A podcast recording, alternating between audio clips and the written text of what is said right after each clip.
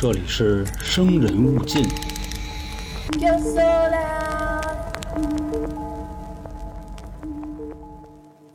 很多听众都知道啊，我特别喜欢各式各样的手办，尤其是这种妈健打系列。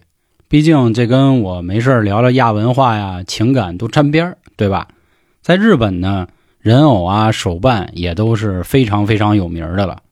说有这么一种日本的人偶呢，叫活灵娃娃。那怎么回事呢？听说是用人皮做的，这里头就埋藏着这个人的灵魂。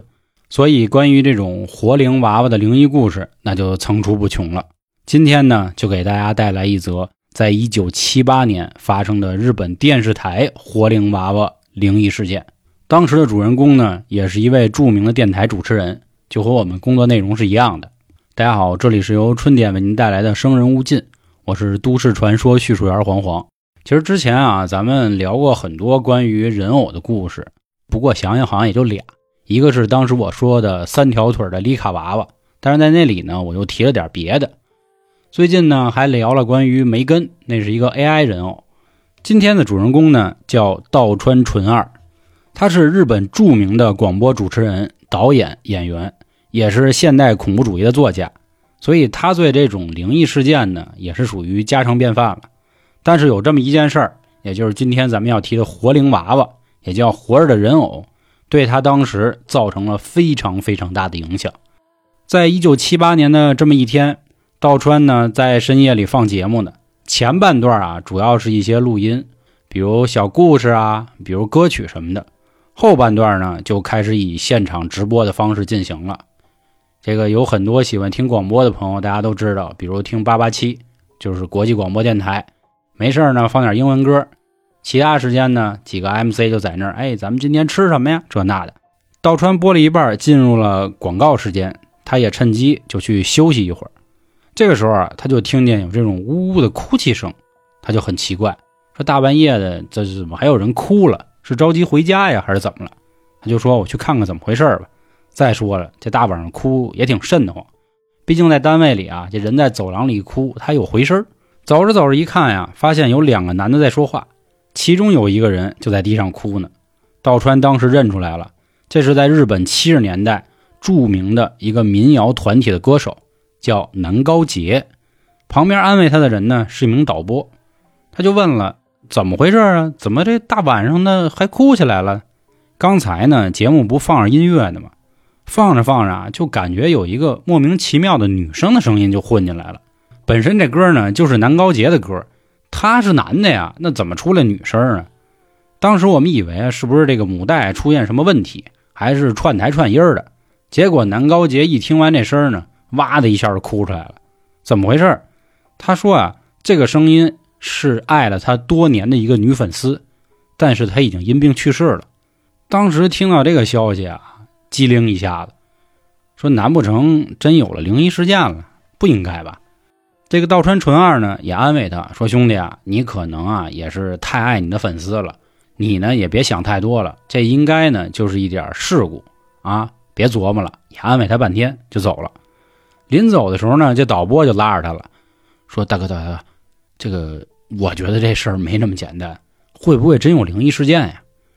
道川呢看出了他的心思，说这样吧，一会儿下班啊咱俩一块儿回去，我打车给你送回去，你看行不行？那导播说，谢谢大哥，我正有此意。回去的路上呢，俩人就都坐在后座在那聊天。在这个道路的前方，道川好像看见一个黑色的影子在那儿。等到车子接近的时候，他发现有这么一个小女孩穿着和服，但是仔细又一看呢，他感觉好像不是个人，可是由于车速也比较快，也没看清。又过了一会儿啊，他突然发现这个小女孩好像直接身体就穿过了汽车。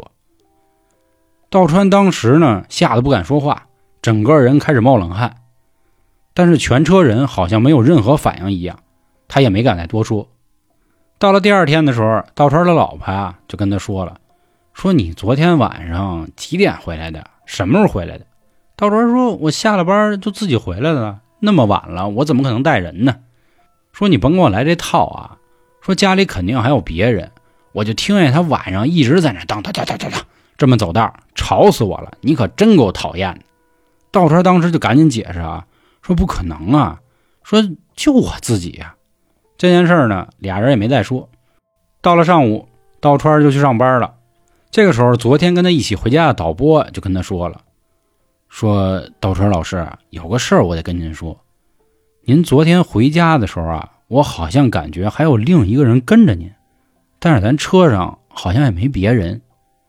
当时道川心里已经慌了，但是他忍住了，毕竟呢也是这个地儿的 C 位啊，不能一下就慌了神。咱们前面也说了，现实恐怖主义家嘛，就说哎，你是不是让昨天给吓着了？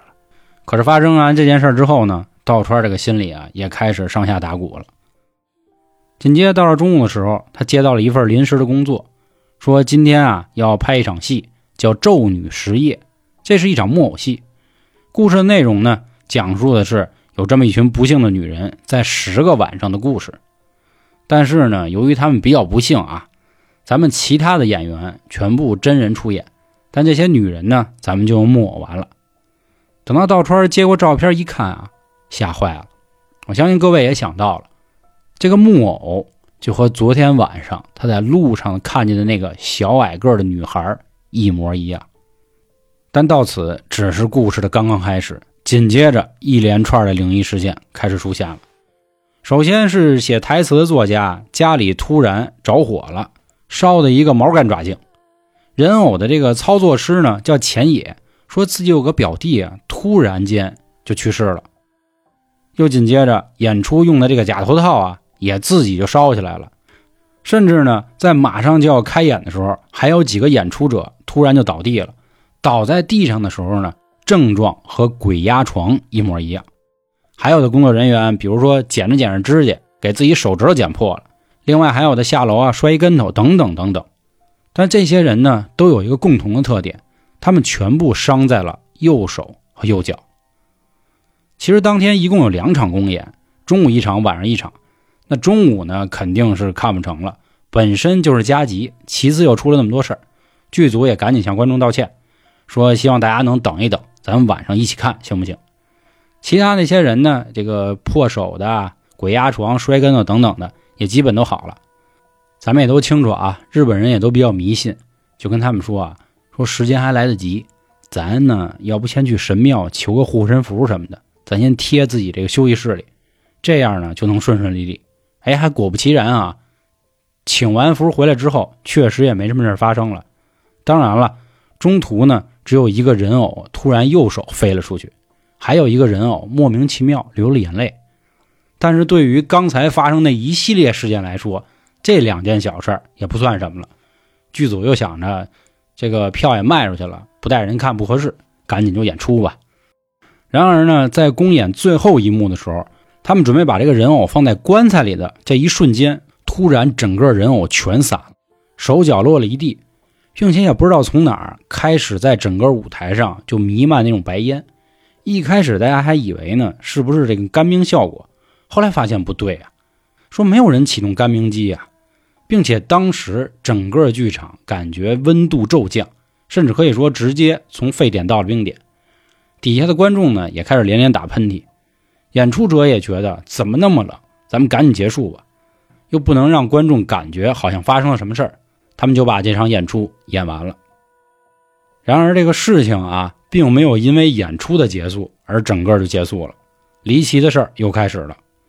比如说只要一谈论相关的话题啊，人偶啊、娃娃这种，摄像机就开始出事儿，要么就是镜头憋了，要么就是哪个按钮折了，要么就是储存储不上。哪怕成功了，里面出现的影像呢也都会让人摸不清头脑，比如突然出现的雪花，突然出现的声音，突然出现的不明人影。另外就是什么照明灯啊、布幕啊突然掉落，砸了很多人。反正从这件事开始之后呢，电台也陆陆续续的好多人就辞职了。这东京某电视台知道这事儿了，他们觉得啊，这么大的事儿，咱要做期节目那咱高了，对吧？咱也知道啊，这行呢想能让人多听点，那你就得蹭热点。他们赶紧就把道川请来了，说您看啊，咱们做期节目保证您一炮而红。道川心说既然大家也找我了，我也别不识抬举，就做吧。当天就开始录节目。他刚开始说开场白，说这是一个和人偶有关系的故事的时候，突然就听到演播室的大门咚咚咚有人敲门，打开之后呢也看不见人影，关上门之后呢又出现这样的声音，反正一来二去折腾好几回，电视台也有点慌了，说道川老师，要不咱今天先到这儿。其实道川心里啊也很害怕了，最后只得就把刚才录的这几分钟啊就封存了起来。道川回去之后呢就和钱野聊这个事儿，钱野是咱们前面说的这个人偶的操控师，他们认为这个人偶是不是有点忒邪门了，咱要不这样，咱拿给一个大仙儿啊瞅瞅怎么回事。拿回去之后啊还没让大仙儿看见呢，大仙儿给他们拦外头了，说你们把你们拿的东西啊该给我藏哪儿藏哪儿，该给我扔了扔了，我不管，我不想看见这东西，要不你们别进来。但是道川觉得说说你要不感受一下，说大师这样，我找块布我给它包起来，然后你摸摸行不行。这大仙儿觉得说既然人家也是因为这事儿来找我的，那我又不能显示出我认怂，那行吧，拿过来吧。结果拿过来之后呢，大仙儿啊还没碰那人偶就说了一句，他可是个活的呀，并且上面有很多女的怨灵，其中力量最大的就是一个因为战争被炸掉了右手右脚的七岁小女孩，你们呀赶紧给她供起来吧，要不然这个东西会越来越邪的。当时俩人吓坏了啊，说大师你得管我们是吧，你别光告我们说得供起来，你得说怎么说呀。大仙儿呢可能也耗不开面，就说那行吧，我管管你们吧。结果没过了几天，等这俩人啊说问问大仙儿怎么着的时候，电视台播了，说有一大仙儿死了，谁呀？就他。原本这大仙儿啊一百六十斤，现在只剩六十斤了，死的时候脸上还带着微笑。反正道川当时是慌了啊，就跟钱野说说兄弟，咱呀赶紧真的就听大仙儿的，咱自己给供起来吧，谁知道这玩意儿以后还会出什么事儿呢。钱野就说啊，大仙儿是不是已经替咱把事儿背了呀，我估计没事了，说要不这样，这人偶啊我先拿回家，你看行不行。由于这件事的升级呢，大阪电视台的人也来了，说请道川啊开一期节目，说你看能不能聊聊。道川一开始说呢，大哥你看之前东京也找过我是吧，录不了。大阪说您放心，咱这儿啊古都咱能镇得住。一而再再而三的求的，道川说行吧，那就录呗。但是啊但是就来了，这节目还没开始录的时候，怪事儿就频频发生了。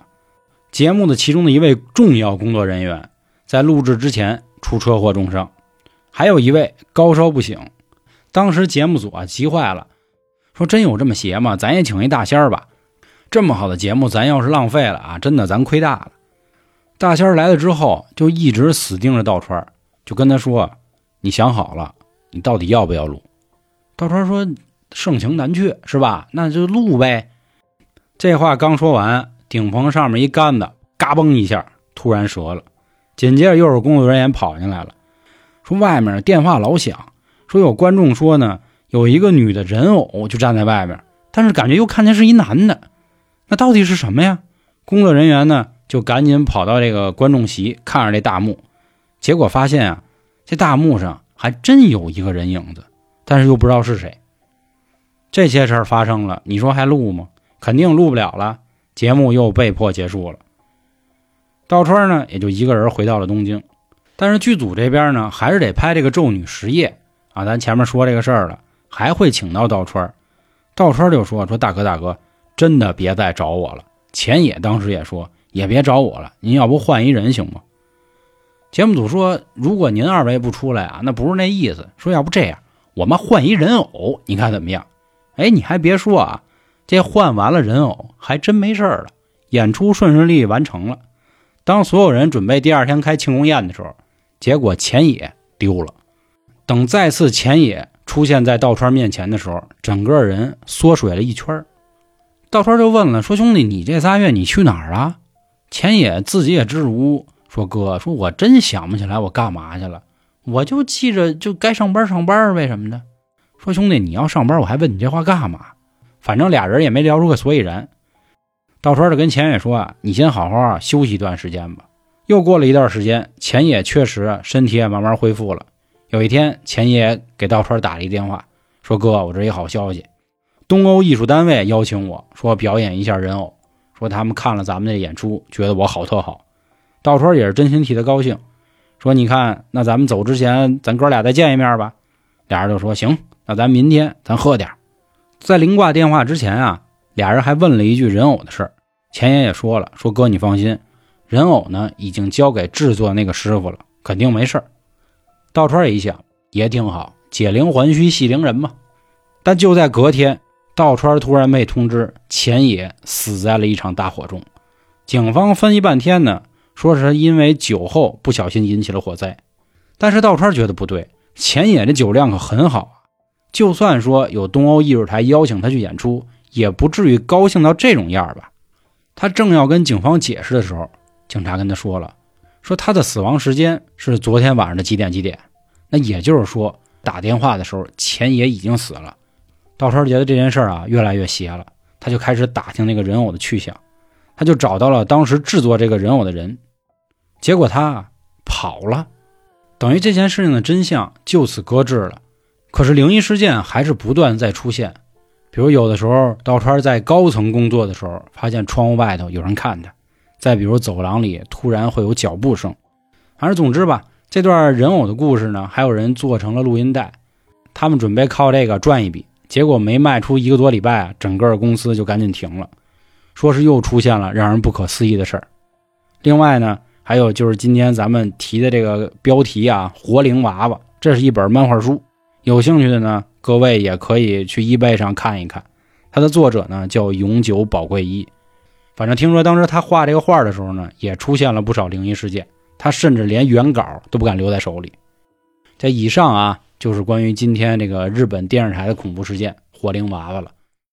你说想让我说点什么呢？我个人认为啊，这可能是一场他们自己杜撰的故事。因为以前电视台啊、广播台也好，为了能迅速出位，他们经常会搞一些这样的都市传说，以便自己达到一个比较高的收视率。弯弯也是一直在学他们嘛，所以也会有同样的技巧。当然了，还是希望各位的手办也好、娃娃也好、公仔也好，都不会有那么多恐怖的故事。毕竟这些可爱的小东西呢，应该都是我们的一些精神寄托，比如可爱的杰尼龟。在节目的最后呢，跟大家说一下，如果有想参加北京线下活动的小伙伴呢，欢迎您关注微信公众号春点，到时候呢就有相关的方式可以进群了。以后每周末我们都会举办一些形形色色、有趣又好玩的小活动，也方便大家认识更多有趣的朋友。我是咱们的都市传说叙述儿黄黄，感谢今天各位的收听，咱们下周见，拜拜。